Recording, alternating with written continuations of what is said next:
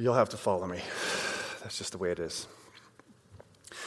Well, um, this particular uh, set of verses before me, which now I'm going to have to actually open my Bible. Well, actually not. I can read it right behind me. I want to read it, and then then we'll um, talk about it. And many of you have heard this probably for decades, um, maybe every Christmas. In those days, a decree went out from Caesar Augustus that in all the world that all the world should be registered. This was the first registration when Quirinius was governor of Syria. And all went to be registered, each to his own town. And Joseph also went up from Galilee, from the town of Nazareth, to Judea, to the city of David, which is called Bethlehem, because he was of the house of the lineage of David, to be registered with Mary, his betrothed, who was with child. And while they were there, the time came for her to give birth. And she gave birth to her firstborn son, and wrapped him in swaddling clothes, and laid him in a manger, because there was no place for them in the inn. And in the same region, there were shepherds out in the field, keeping watch over their flock by night. And an angel of the Lord appeared to them, and the glory of the Lord shone around them, and they were filled with great fear. And the angel said to them, Fear not, for behold, I bring you good news of great joy that will be for all the people. For unto you is born this day in the city of David a Savior, who is Christ the Lord. And this will be a sign for you. You will find a baby wrapped in swaddling clothes and lying in a manger.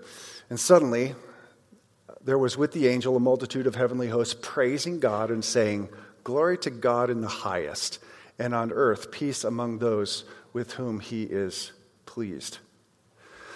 Now, I'm just going to tell you that this is such a familiar story to most, if not all of us. This is the one story that my father would read to us every Christmas Eve. Um, we didn't do Twas the Night Before Christmas, we did Luke chapter 2, verses 1 through 14. I think probably it's the most self contained story of the birth of Jesus. It's full of joy, full of angels. And so it's just one of the most popular Christmas stories. Um, and in, in, in, my, my thinking as a kid, and unfortunately up until probably sometime last year, the image that, that came to my mind when it came to this Christmas story was rather cute or even cozy, kind of kind of kind of cuddly. And um, some of it's formed by, by the Christmas carols, which talk about, you know, all is calm, all is bright. And you kind of picture Mary with a bright, shining face and, you know, not a worry in the world of concern. And there's animals lying all, you know, um, quiet and, and at peace. And there's the wise men, and there's baby Jesus who has a nice little smile in the hay and manger. And, and this kind of um, Thomas Kinkade kind of uh, soft lighting, you know. And it's this kind of picture that, that I have or had that, that, that went with this particular um, story. And it doesn't take a whole lot of imagination, or should I say realistic imagination, to realize that the scene that he just wrote about is a desperate one. Uh, there's no way that everything was calm and bright. When you're giving birth to a baby in some kind of a rustic form of a corral or a stable, I don't think there's a woman on earth who could say that all was calm and all was bright in giving birth in such a situation as that. That's just, that's just not the right picture. Nevertheless, our familiarity with this, this particular story, and in my case, I'll admit, um, I, I, I, I didn't really see in these words some of the profound truth that's contained within them. It wasn't until last year, meditating on this, I, I realized, wow, this, this, these, these, these texts, in, in particular, we're looking at verses 1 through 7, are, are, are significant. Like the things are being said about the way in which God works that are, that are profound. Um, that is, it kind of shows us what really matters to God versus maybe what doesn't so much matter to God. And that, that's what struck me in my own reflections on this text.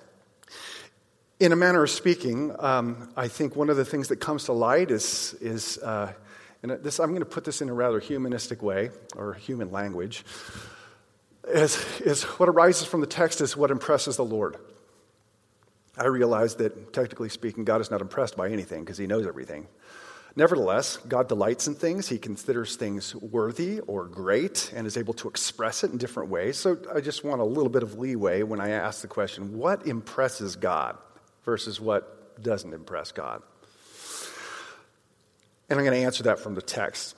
But before I do, I, I want to just take a moment and just kind of, um, if you will, um, consider how we express as humans um, that we're impressed by something, or maybe how we imp- uh, uh, express that we're indifferent towards something, or even kind of terms of disgust. I'm going to I'm to use it in the message, so uh, bear with me. Uh, it's pretty universal that when people like us experience something wonderful or we marvel at something, typically we respond the same way. It's like the 4th of July when all the fireworks are going off. What sounds do people make? Ooh, and ah. We were in Turkey, and there was a, um, a, a, carpet factory where all these carpets were made by hand by these people, some of them taking up to like a year to make. And these guys started rolling out these carpets, and they got more and more complex. And you could hear the room of our 18 people going, Ooh, oh, they were uh, utterly astonished at how well these carpets were made. Well, that's, that's how we express that we're actually impressed by something. So, what about when we feel indifferent? Well, there's this little noise that I notice people are making these days that kind of convey indifference. You know what that noise is? Eh right? I don't even know how to spell that. E A H, eh. You know? So, how did you like the movie? Eh. How did you, how did you like the food? Eh. Sweetheart, didn't I preach the most amazing sermon today? Eh. You know? All sense of self confidence is vaporized like a snowball in a furnace when something like that happens. And she hasn't done that to me yet, but maybe today could be that day. Eh. You know, that, that says more than a thousand words, right? That's not something you want to hear. Eh. Is she good looking? Eh. okay, so you got the expression of wow, I'm impressed. Wow, ooh, ah. My youngest says swag. Um, or indifferent. Eh. Or what about mild forms of disgust? My children taught me this one. Say, hey, you want to go outside and put up Christmas decorations with me? How do you spell that? PFT, something like that in text language? Mild form of disgust, right? Um, I don't really like hearing that, by the way. You have just ways that we express that we're impressed by something, ooh, uh, or the eh, or the. As I said, I want to use those. Um, what do you think that God goes ooh and ah and wow over? Again, allow my freedom of language here versus the things that God Himself goes, eh. All right? Back to the story of Luke 2 in the birth of Jesus. When Luke opens, beginning in verse 1, I think you can transition at this point, Mike, with the words, next slide. Perfect. In those days, a decree went out from Caesar Augustus that all the world should be registered. And here, let me just back up and say that what's, what, what I never saw before in this text growing up was that two kings are referred to in this text. And they are so starkly contrasted. The first king referenced, of course, is Caesar Augustus. And in introducing the birth of Jesus in this way, by drawing attention to uh, a decree by Caesar Augustus, is he was setting the birth of Jesus in world history. And that gives kind of a, a, an indication that the birth of Jesus is going to have cosmic significance. But king number one, Caesar Augustus, he does something that, if you will, fulfills God's plan. Caesar Augustus.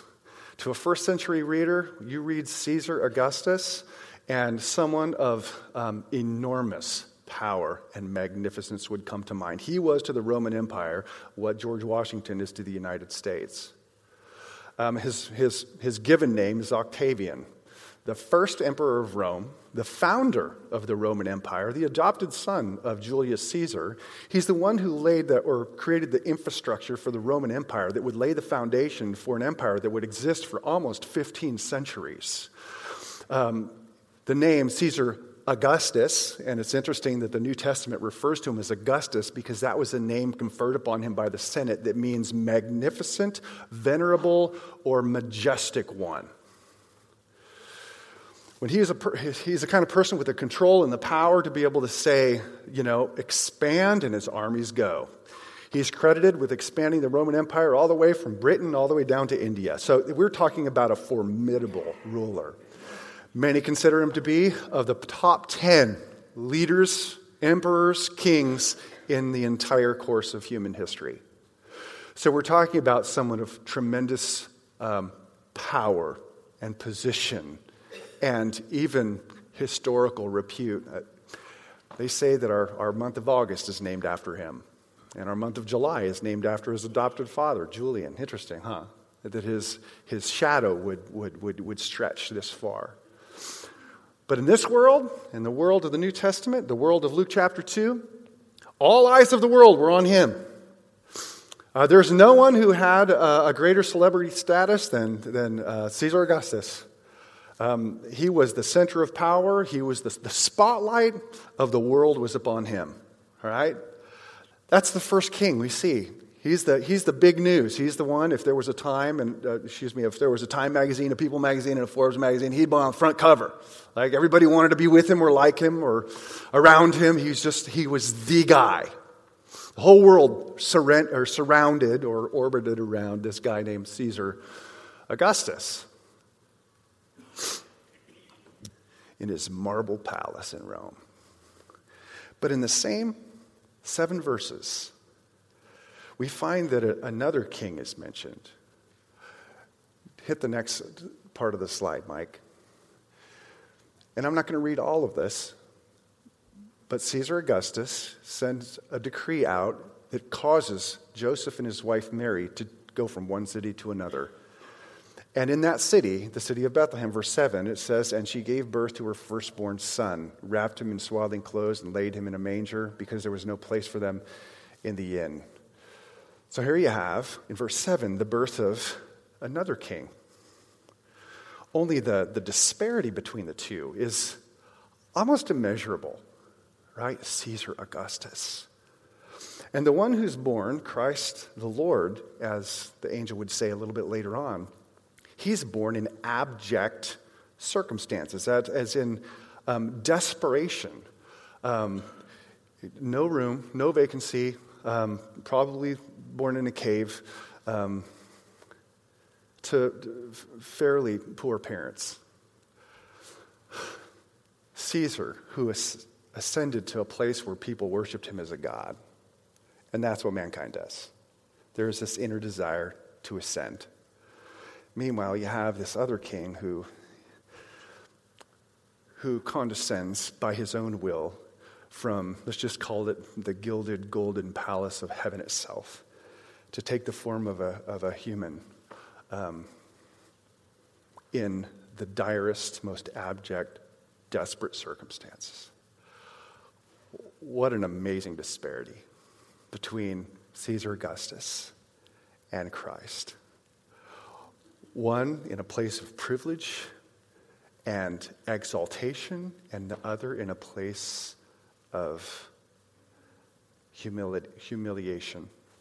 Two very different things. And yet, which, let me ask the question, which impresses God more? I know that's probably, that's not even a trick question. That's a really easy question. My sense from the Bible and belief and conviction is that when it comes to the power of man, the power of human emperors, and the power of human governments and empires. To Yahweh, his response, eh. Caesar Augustus, all that, the one who is called the Son of the Divine, eh. Or, like seriously, I, I, the reason I know that is because Psalm 2. The nations rage against the Lord's anointed, and what does the Lord do? He scoffs at them. He's like, Are you serious? Right? That is the Lord, God of heaven, who reigns over all things, his attitude towards humanity that's full of itself. But when it comes to the birth of Jesus in, in like diametrically opposite context, heaven shows up, right? That's what the verses afterwards say. There's, think about the stories. There's no star that guides anybody to Rome. There's no wise men that are drawn to Rome. An angel doesn't show up over Caesar and say, Man, look, this is the guy. No, the angel shows up in an obscure town, an obscure village, over an obscure couple to a baby that's born in a stable. And then surrounded by myriads of angels, all saying, Glory to God in the highest, like something amazing is happening here. In other words, the birth of this baby in these abject circumstances holds heaven's rapt attention. Something profound is happening. You see the disparity? And, it, um, and there's, of course, I could, you could preach a thousand sermons on why the birth of this child was so important. Right? It's just, I mean, you can put it in broad categories like God's entire plan for human history to save humanity finds its centerpiece in the birth of this child. Period. That's like a broad brush stroke. And all the small brush strokes of this is God's heart of, of love. This is God's means of redemption. This is God's means of forgiveness. This is God's means, exclusive means of acceptance. This is God's means of recreating our souls, giving us new life. This is God's means of recreating the world. It's God's means of recreating a new humanity, of, of giving hope and peace and love. And you could just add, add, add, add. And you could keep on adding because the riches of who He is are unsearchable, unsearchable. And you still not come to the end of it. And all of it is wrapped up in the birth of this one we call Jesus, who is King, Savior, Redeemer, first, last, Alpha, Omega, Morning Star. I mean, I can think of a hundred different names. All, all in the birth of this, this child.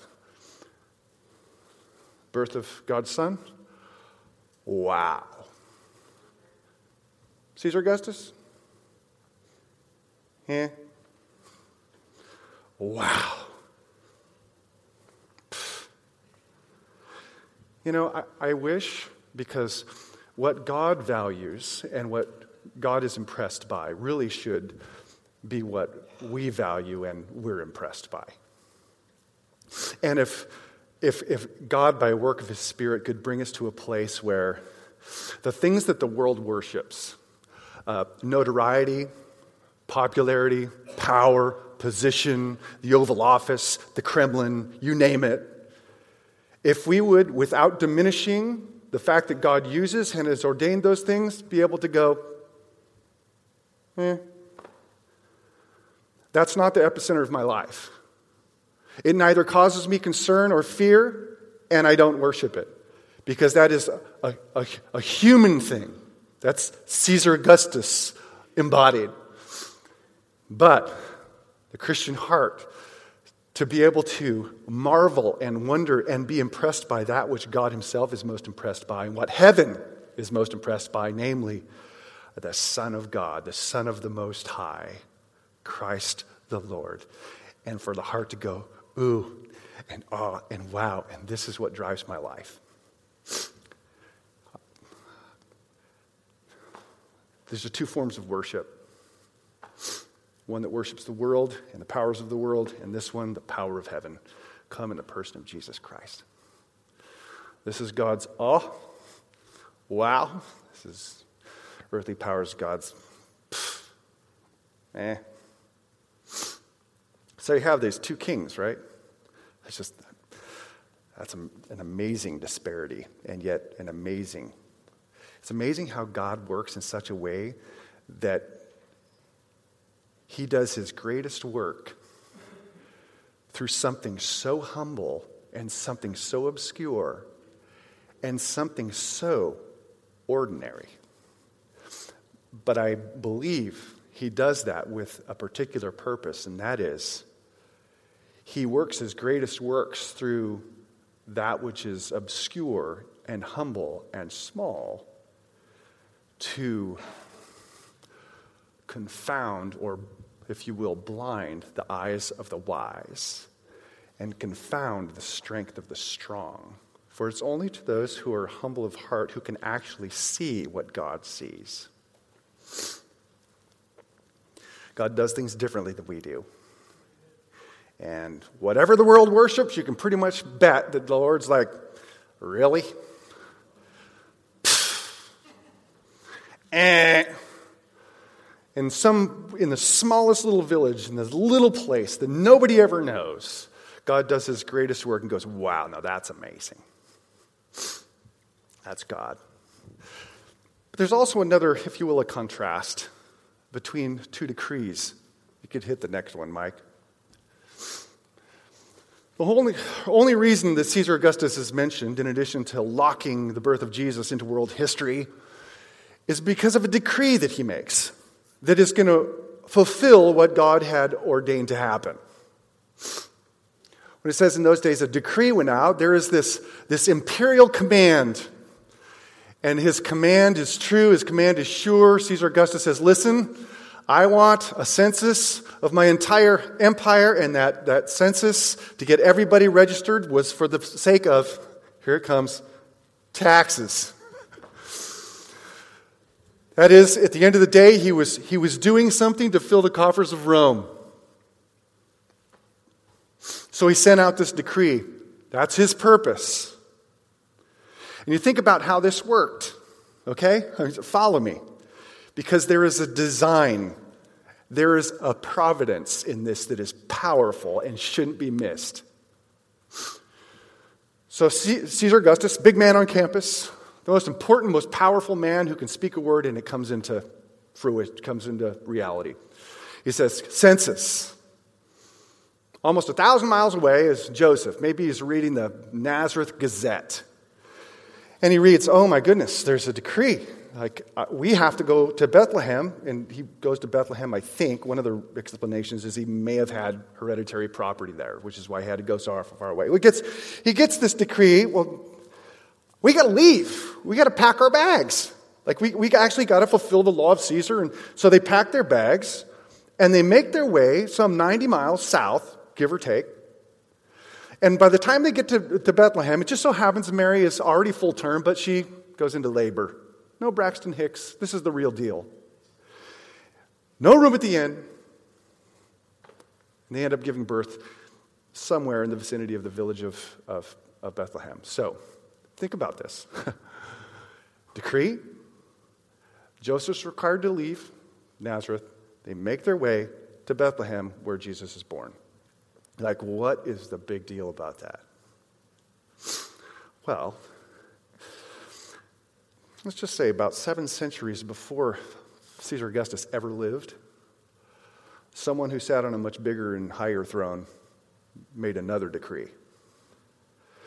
And that dec- decree is spoken through the prophet Micah in chapter 5 and verse 2. And Mike, if you could thank you. Where God says, where Yahweh says, But you, O Bethlehem, Ephrathah, who are too little to be among the clans of Judah. Even back in Micah's time, this is barely a spot on the map. From you shall come forth for me one who is to be ruler in Israel and then the next statements are rather ominous. Whose coming forth is from of old, from ancient days. All right, so you with me so far? God has decreed, Yahweh has decreed that the ruler of Israel, the legitimate heir of David, the one on whom Yahweh would place governance upon his shoulders, that he would rule the earth with righteousness and justice and steadfast love, would be born in or come from this little town called Bethlehem. So here's the thing you put those two things together. You realize when great and mighty Caesar was offering this decree to raise taxes, or at least raise revenue, he was simply doing something that God had already ordained to happen. Or to put it differently, The wheels of history are far bigger than the emperor. And in those great wheels of God's turning, moving things and having laws passed and decrees and censuses, Caesar was but a cog in the wheel. You see? A cog in the, to, to, to truly, like, if you can call it big man on campus, I don't even like that. The, the, the one whose hands truly operate over all of history exhaustively, macro and micro, is Yahweh himself. And Caesar's just a little cog in this massive wheel that God is moving to accomplish his purposes. Now that's impressive. But that's, that's the reality behind and underneath this text. God raised up Caesar for a purpose. Caesar made a decree with his own purpose, but God had him do that at a particular time in a particular place for a particular purpose to bring Joseph and Mary all the way down to Bethlehem to fulfill what God had ordained at the beginning. That is God. And that is providence. That is God's rule over the earth. That is one of the foundation stones of biblical faith is to believe, as David said in Psalm 103, the Lord has established his, his throne in the heavens and his kingdom rules over all. And that there's nothing that happens, either politically, geographically, or in terms of nature, that are not underneath his providential care and design and movement. Not even a sparrow can fall from the sky apart from the will of God.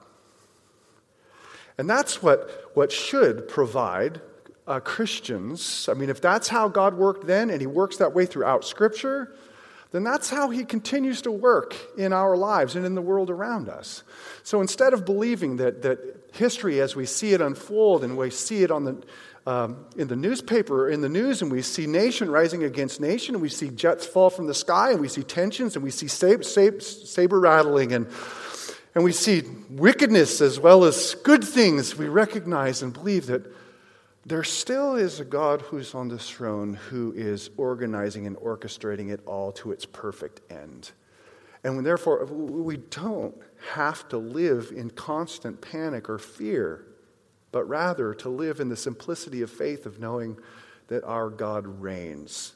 And that's one of the purposes for the birth of Christ, was so God could hand the reins of all the world into his hands so that he could bring things to their appointed end, which we still wait. What, what, what's impressive in this story? Hit the next slide, if you would. One is the the gift of God's Son. Caesar, eh. God's Son, the risen Lamb of God. Wow. Caesar's authority and decree from the center of imperial power. Eh. God, who's able to orchestrate and work all things according to the counsel of his will. Wow. That's awesome. So how do you, will we live in that? And I'll, I want to finish with this. Is it really, at the end of the day, always kind of boils down to the same thing? It does for me, and I know it does for a lot of people. For Christians, it's just learning to live with a very simple but persevering faith no matter how crooked the road gets. Knowing that God orchestrates life, and knowing that as He orchestrates life, He's good to those who trust in Him. Hit that next if you could, just to put it on the screen. To walk in simple trust no matter how crooked the road. I, you pause and if you were to use a little imagination, put yourself in uh, Mary and Joseph's shoes, you realize that um, the, the path that God set them on, even in these verses, was a pretty crooked one in, in terms of difficulties. You know, I, I think personally I'd prefer that God um, just take my life on a straight line I, I'd appreciate it. I'm just say, speaking from a purely honest human standpoint that doesn't like pain. I, I prefer that God to just take me straight line, avoid the deviations, avoid the detours, um, uh, avoid the roundabouts, you know, that you feel like you're kind of going around and around sometimes. I'd prefer to go in a straight line, and yet my life has never been a straight line. It hasn't. In fact, I've never really met anybody whose life has went in a straight line. And one of the things I appreciate about what Karen shared about her life is that she wanted it to move in a straight line, but found herself at a place where God had a detour and yet met with her there in a way that changed her. And, and, and that's, that's, that's life.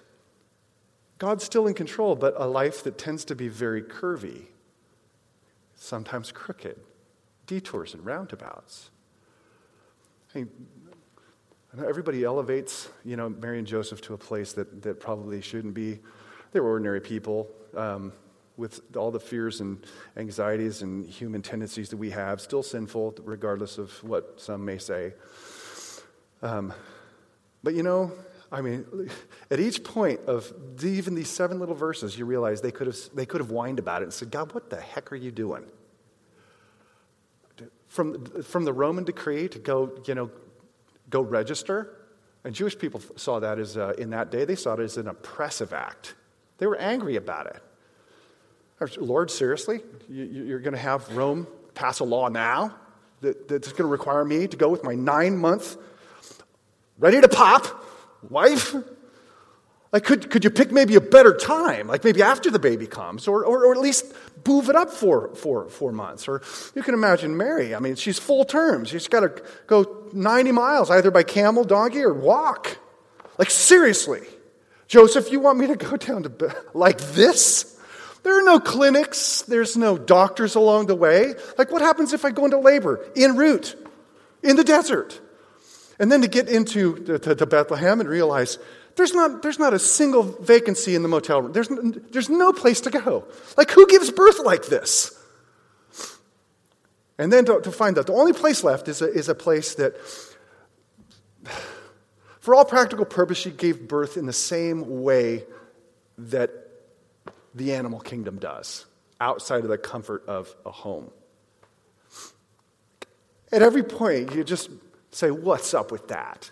Did you have to throw that curve in? And you just, you know, that's where we shouldn't overcomplicate things. And just recognize that in these difficulties and detours and roundabouts, that God still is good. And though it may be difficult, and though at times it may hurt, God simply put I'm going to trust you, and I'm just going to put one foot in front of the other. That, Parkway, is, is the Christian life. Boiled down to its lowest common denominator. Lord, I'm, I'm going to trust you despite the fact I don't fully understand how you organize all of history for our good. I'll trust you, living with the hope, Advent Sunday one. Living with the hope that at the end of this journey, through the deviations and the roundabouts and the right turns and the detours, there awaits for each and every one of us resurrection. And that is just, that's where we're going. And we have to trust Him along the way. That's where we're going. We have to trust Him on the way. Just a simple trust regardless of how crooked the road gets. I know there's a lot of crooked stories in here, and some people are past some of the difficulties, and some people are just going into them. Maybe one of these, maybe one of these Advent Sundays, maybe today, will be one of those moments where, when you, like Karen, can say, you know what?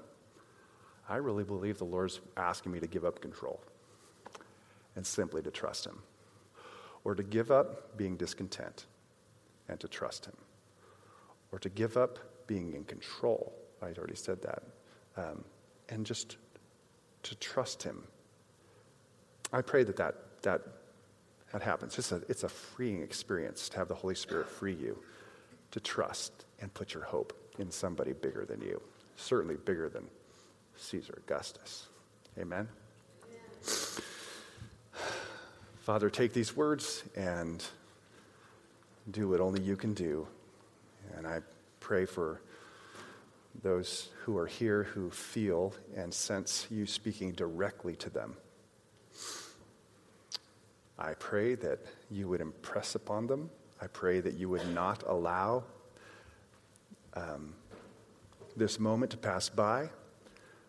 I pray that you would not allow them the ability to justify or to change the subject in their mind before they, they do their business with you. And uh, maybe it's surrender, maybe it's just a recommitment of trust.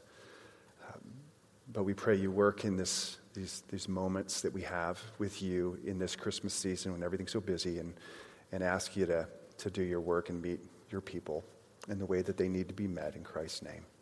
Amen.